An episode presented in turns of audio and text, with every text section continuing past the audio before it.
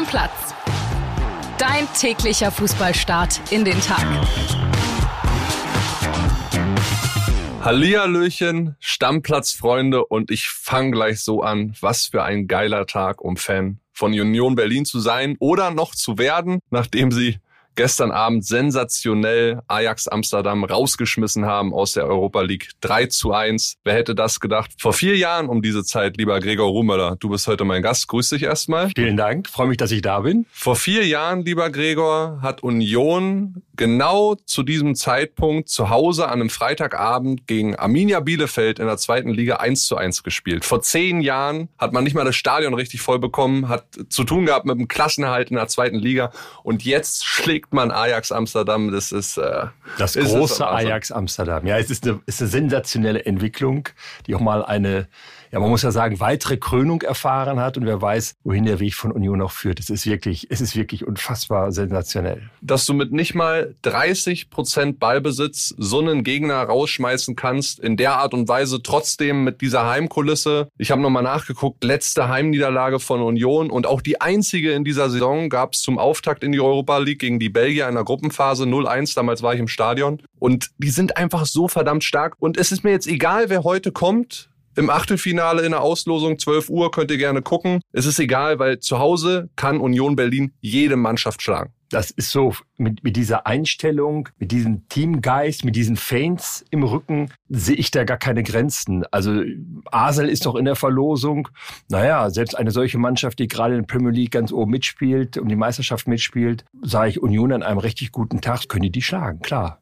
Also mir ist es wirklich egal, wer kommt. Ich hoffe auf eine coole Auswärtsreise. Ich habe mit ein, zwei Kumpels schon drauf geschielt, ob wir vielleicht fahren können. 9. und 16. März sind die Termine. Da werde ich mir auf jeden Fall was raussuchen. Denk dann, dass du zwischendurch noch arbeiten musst. Ne? Ja, aber äh, sowas kann ich mir dann auch nicht entgehen lassen, weil ich Ajax ja auch jetzt irgendwie verpasst habe wegen Urlaub und Arbeiten hier. Deswegen muss es jetzt mal sein. Es kann ja auch sein, dass Manchester United kommt. Die auch haben das? gestern übrigens den FC Barcelona rausgeschmissen. 2 zu 1 zu Hause gewonnen im legendären Old Trafford. Und dann lass uns noch reden reden über Bayern 04 Leverkusen, weil viele haben nicht mehr damit gerechnet, aber sie haben es gepackt. 3-2 gewonnen das Spiel und dann Elfmeterschießen für sich entschieden, quasi der Golden Score dann für Leverkusen. Die sind auch weiter. Wir haben drei Mannschaften in der Europa League dabei. Das spricht für die Bundesliga die ja nun oft kritisiert wurde und vor allen Dingen auch oft kritisiert wurde, weil sie in der Europa League nicht so richtig funkte. Das hat Eintracht Frankfurt in den letzten Jahren anders gemacht, besser gemacht. Vielleicht sind auch viele jetzt auf den Geschmack gekommen, dass die Europa League auch ein, ein wunderbarer Wettbewerb ist mit tollen Mannschaften. Ich meine, Arsenal, Manchester United, das ist eigentlich Champions League und da lohnt es sich mitzumachen und mitzumischen und es ist toll, dass wir da mit drei Clubs vertreten sind. Und es ist auch schön zu sehen, dass Florian Würz nach seiner langen Pause, ja. Kreuzbandriss, wieder richtig in Form kommt. Das macht auch allen deutschen Fußballfans, glaube ich, Mut Richtung Nationalmannschaft. Also wenn man das gesehen hat, Tor gemacht, eine wunderbare Vorlage gegeben zum 3 zu 1 war das. Dann kamen sie ja nochmal in die Bredouille, 3 zu 2. Es hätte ja alles sehr unglücklich laufen können. Sie haben das Hinspiel 2-1 geführt, dann noch 2-3 verloren, heute 3-1 geführt, wären eigentlich weiter gewesen, dann noch 3-2 gekriegt, am Ende sich im Elfmeterschießen durchgesetzt. Auch eine Besonderheit, Leverkusen und Elfmeterschießen, das passte bislang gar nicht. Von den letzten acht, sieben verschossen. Heute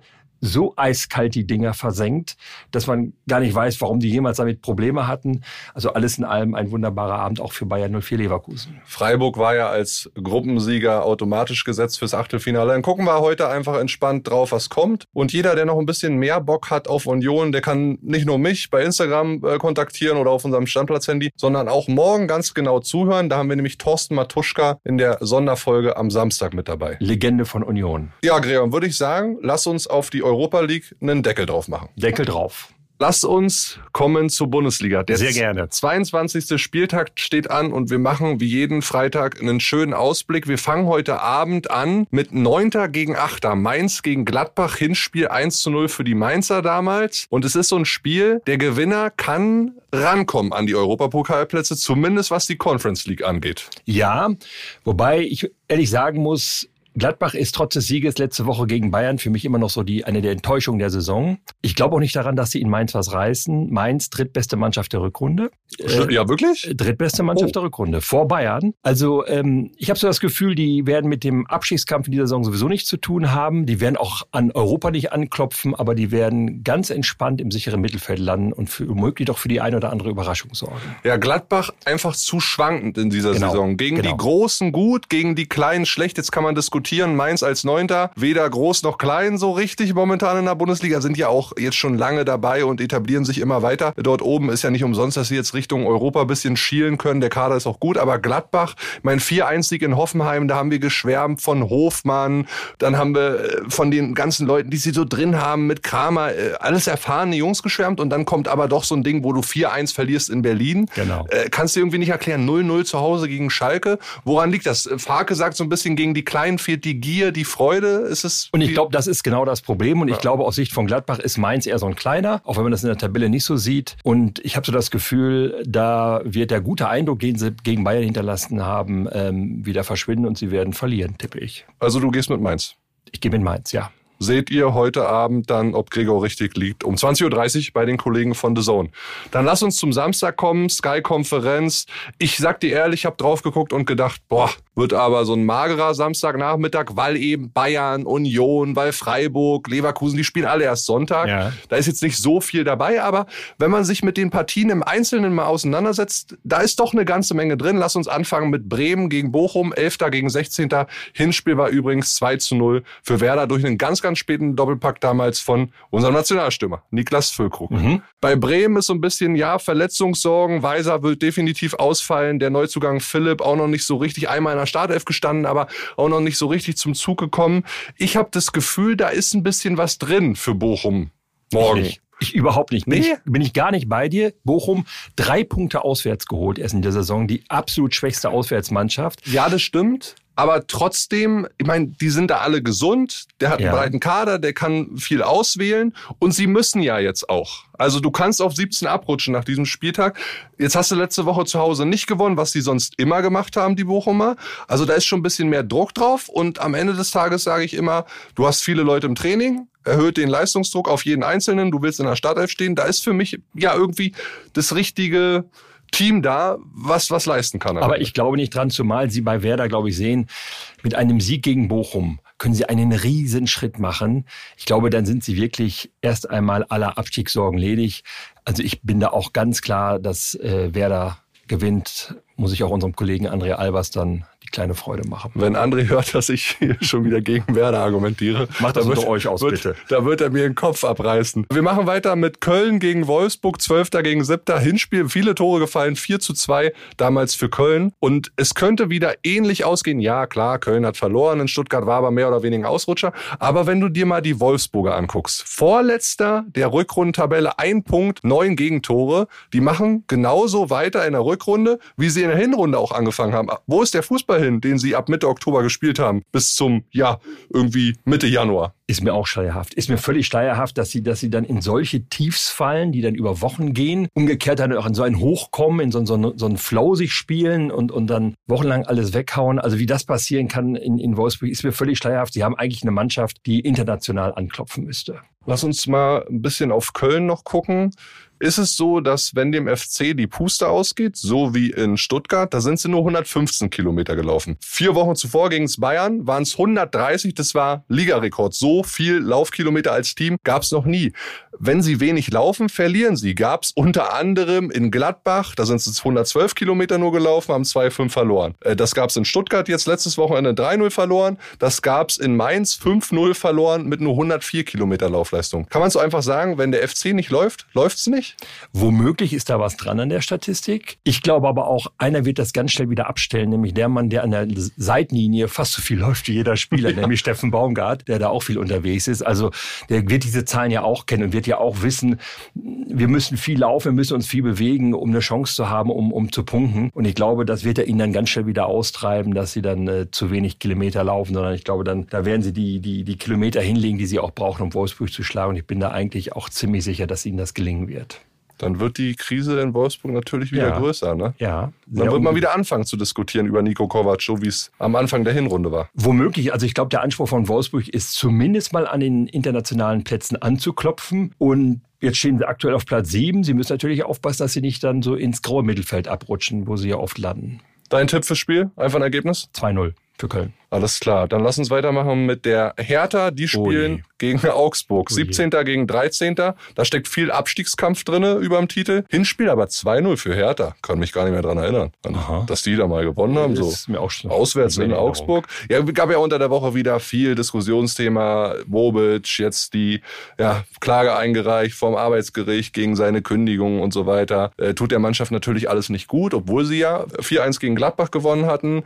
Dann äh, 4-1 in Dortmund aber verloren. Was machen sie jetzt? Wieder 4-1 gewinnen oder 4-1 verlieren? Also ich sage mal so, wenn Sie da irgendwie mal an, unten rauskommen wollen, aus, diesem- aus diesem ganz, ganz tief aus dem Keller, dann, dann sollten Sie Augsburg schlagen. Ich glaube, dass dieses ganze Theater um Bobic, die Mannschaft, da bin ich so ein bisschen anderer Meinung als du, nicht so betreffen wird. Das, das ist, glaube ich, das spielt bei denen so keine Rolle. Sie müssten jetzt punkten. Augsburg ist für mich so eine, so eine, so eine Mannschaft, die ganz schwer einzuschätzen ist, die immer mal wieder für eine Überraschung gut ist, die viele gute Spiele abliefert, aber auch immer mal wieder für dämliche Niederlagen gut ist. Aber ich denke, hier am Ende des Tages wird Hertha das Rennen machen und gewinnen. Oh. Ja. Da gehe ich nicht mit. Also das wird Glaubst du nicht? Nee, es wird maximal ein Unentschieden, äh, wenn nicht sogar eine Niederlage. Und das hat jetzt nichts damit zu tun. Jetzt werden wieder einige sagen, ja, das sagt er als Unioner. Nee, überhaupt nicht. Nein, du sitzt hier ganz Äh, sachlich. Du hast natürlich recht. Äh, Vielleicht wird die Mannschaft durch diese Bobic-Sache nicht so beeinflusst. Die Mannschaft wird aber beeinflusst durch diese Unruhe, die im Verein seit Monaten, wenn nicht sogar Jahren herrscht. Und da kommst du nicht so einfach raus. Und deswegen, ich gl glaube, dass dieses Gladbach-Spiel irgendwie mal so ein kurzer Stecker war, der aber in Dortmund wieder rausgezogen wurde und den kriegst du jetzt gegen Augsburg nicht rein, weil die Truppe ist richtig eklig und deswegen gehe ich da eher auf einen Unentschieden, wie gesagt, wenn nicht sogar Niederlage. Kommen wir zu Hoffenheim gegen Dortmund. Das ist das größte Gefälle in der Tabelle, 16. gegen 2.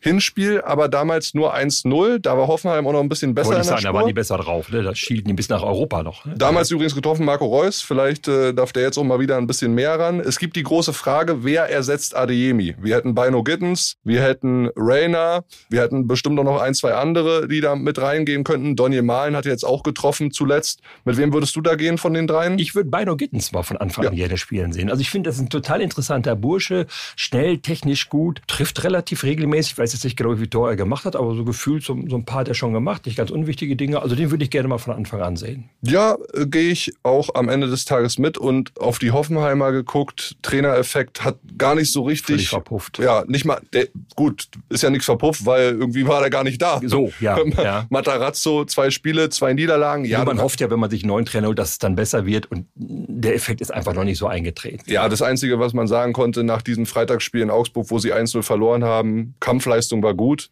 Ja. Aber fußballerisch aus der Truppe, die wirklich viele Möglichkeiten hat, nicht viel gemacht. Würde wiederum bedeuten, ich glaube, du gehst auch mit Dortmund Ja. als äh, Favoriten und als Sieger am Ende des Tages, würde bedeuten, Dortmund über Nacht Tabellenführer. Macht es natürlich dann auch interessant, wenn man auf den Sonntag guckt, Richtung Bayern gegen Union. Das allein wird Motivation für den BVB genug sein, der ja auch in, dieser, in diesem Jahr, vor allem im Jahr 2023, auch mal schlechte Spiele gewinnt.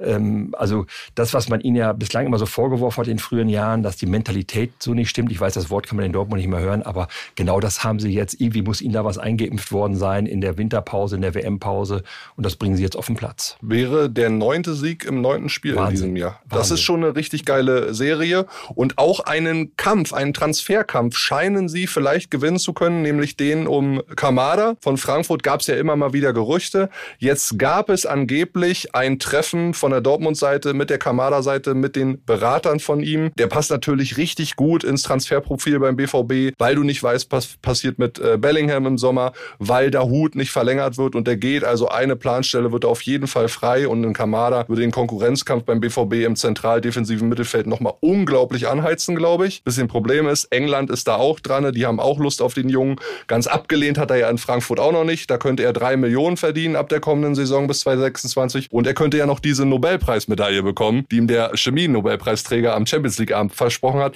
Ich weiß nicht, ob er davon schon gehört hat. Vielleicht entscheidet er sich nochmal oben, muss man mal schauen. Ja, ja. Aber ich glaube, also A, glaube ich, dass Bellingham auf jeden Fall geht, äh, auch wenn jetzt vielleicht noch so getan wird, als wenn da noch eine Option ist, dass er bleibt. Da Hut verlängern sie nicht. Da wäre Kamada wirklich eine, eine ideale ja, Ersatz möchte man gar nicht sagen, schon ein idealer Neuzugang, um zumindest diese Löcher teilweise zu stopfen. Ja, dann äh, am Nachmittag, das letzte Spiel, über das ich mit dir sprechen möchte, ist für mich eigentlich das Topspiel des Tages, Leipzig gegen Frankfurt. Fünfter gegen Sechster. Und das ist ein Spiel, wo ein Verein, der eventuell als Verlierer aus dieser Pleite rausgeht, dann am Sonntag vielleicht schon sieben, acht Punkte Rückstand auf den Tabellenführer hat und damit raus wäre aus diesem bis jetzt ja so spannenden Meisterkampf. Ähm, die Vorzeichen nach dieser Champions League Woche, wo ja beide gespielt haben und aufgrund des Heimspiels eher für mich so ein bisschen bei RB Leipzig. Auf jeden Fall, die eine sehr, sehr gute zweite Halbzeit gegen Manchester City gespielt haben, ähm, ordentliches 1 zu 1 hingelegt haben. Man weiß nicht, was so bei die Niederlage gegen Neapel bei Frankfurt hinterlassen hat. Ähm, da war schon deutlich, dass Neapel da, ich will nicht sagen, eine Klasse besser ist, aber deutlich besser ist. Ähm, dann der Platzverweis für Kolomoani, ob das irgendwie Spuren hinterlassen hat, das wird man mal sehen. Aber für mich ist Leipzig da auch in, in der Favoritenrolle. Die haben ja insgesamt in den letzten Wochen äh, schon viele überragende Leistungen abgeliefert. Hatten aber am Ende des Tages auch einen Tag weniger Pause. Vielleicht ist das auch, was entscheidet in diesem Spiel. Und wenn ein Kolo Umuani diese Wut auf die rote Karte ummünzt in Energie und wie Glaser gesagt hat, einfach zwei Tore in Leipzig machen und die rote Karte ist vergessen, dann wird's auch für Leipzig schwer, glaube ich. Ja, ich glaube auch, dass er jetzt nicht da ewig dran klammern wird. Es war so gesehen auch ein bisschen eine unglückliche rote Karte. Man musste sie wohl geben, aber ähm, ich denke schon, dass er das abstreifen kann und dann die Leistung bringen kann, die man in den letzten Wochen von ihm gesehen hat. Dann sprechen wir noch zum Abschluss unserer Runde der heutigen Folge über das Topspiel, so ist es formuliert, ist vielleicht auf dem Papier keins, wenn man auf die Tabelle guckt. Schalke 18. gegen Stuttgart 14. Hinspiel waren 1 zu 1. Es ist ein richtiger Abstiegsgipfel, Gregor. Verliert Schalke und gewinnt Hertha, wären es minimal sechs Punkte Abstand auf die Relegation. Klar, die sind es jetzt schon. Im äh, schlimmsten Fall sind es sogar neun Punkte. Und dann wird schon richtig schwer für Schalke. Obwohl man ja sagen muss, ein bisschen Mut macht doch die Defensive. Beste Abwehr der Liga in der Rückrunde. Ja. Immer 0 zu 0. Immer 0 zu 0, nur vorne klappt's nicht. Platzt jetzt der Knoten. Es, es, reicht ja nicht. Diese 0 zu 0 sind ja ganz schön und gut, aber Schalke ist halt in einer Situation, wo ihnen eine solche Serie und von viermal 0 zu 0 einfach nicht reicht. Und dazu muss vorne der Knoten platzen. Das sehe ich zurzeit nicht. Ähm, sie brauchen es dringend. Sie müssen dringend punkten. Das ist ein direkter Konkurrent im Abstiegskampf. Wenn sie es da nicht schaffen, äh, punkten heißt siegen. Also sie müssen gewinnen. Wenn sie es gegen Stuttgart nicht schaffen, dann, dann sieht es sehr, sehr, sehr düster aus. Nochmal so ein 0 zu 0 oder Unentschieden oder gar eine Niederlage können die sich eigentlich angesichts der Tabellensituation gar nicht erlauben. Ja, gehe ich mit. Und dann kommt ja ein Gegner, bei dem vielleicht letztes Wochenende schon der Knoten geplatzt ist, nämlich der VfB Stuttgart. Bruno Labbadia, endlich einen Sieg. 3 zu 0, sehr überzeugend gegen die Kölner, die an dem Tag einen schlechten Tag erwischt haben, aber trotzdem 3-0 musste erstmal gewinnen. Ist natürlich ein harter Gegner auch jetzt. Die kommen mit etwas breiterer Brust da an und ähm, werden ihre Chance wittern. Also von daher daher bin ich sehr gespannt, wie das da ausgehen wird. Schalke ist, spürt man auch, da ist was in Bewegung gekommen mit Thomas Reis. Aber ob das am Ende auch für Stuttgart reichen, reichen wird, da bin ich nicht so sicher. Übrigens, Peter Knebel sagt in der aktuellen Sportbild oder gibt äh, Trainer Thomas Reis Rückendeckung, egal was passiert, ob drinbleiben in der Liga oder nicht. Er bleibt auf jeden Fall Trainer, auch in der zweiten Liga, hat gesagt im Zitat, Thomas wird auch in der kommenden Saison unser Cheftrainer sein, keine Hintertür. Richtig so, finde ich genau gut, denn äh, er ist eine, in einer Situation gekommen, wo man sich schon so ein bisschen mit den Gedanken beschäftigen musste, dass man wieder absteigt in die zweite Liga. Und ich glaube, äh, dann einen Trainer nur als Feuerwehrmann zu holen, einen Typen wie Thomas Reis wäre genau falsch gewesen. Darum ist es richtig und wichtig, ihn im Rücken zu stärken und sagen, auch nächste Saison, egal wo wir spielen, bist du unser Trainer. Also Freunde, heute Abend erste Liga, beide Zone oder ihr guckt bei Sky um 18.30 Uhr schon die zweite Liga. Da spielen der KSC gegen Regensburg und Düsseldorf gegen Braunschweig. Gregor, hat Spaß gemacht. Vielen Dank. Deckel drauf. So, genau, ne? Deckel drauf. Und wir hören uns die nächsten Tage. Ich freue mich. Vielen Dank für die Einladung. Gerne. Ciao, ciao. Ciao, ciao. Stammplatz Dein täglicher Fußballstart in den Tag.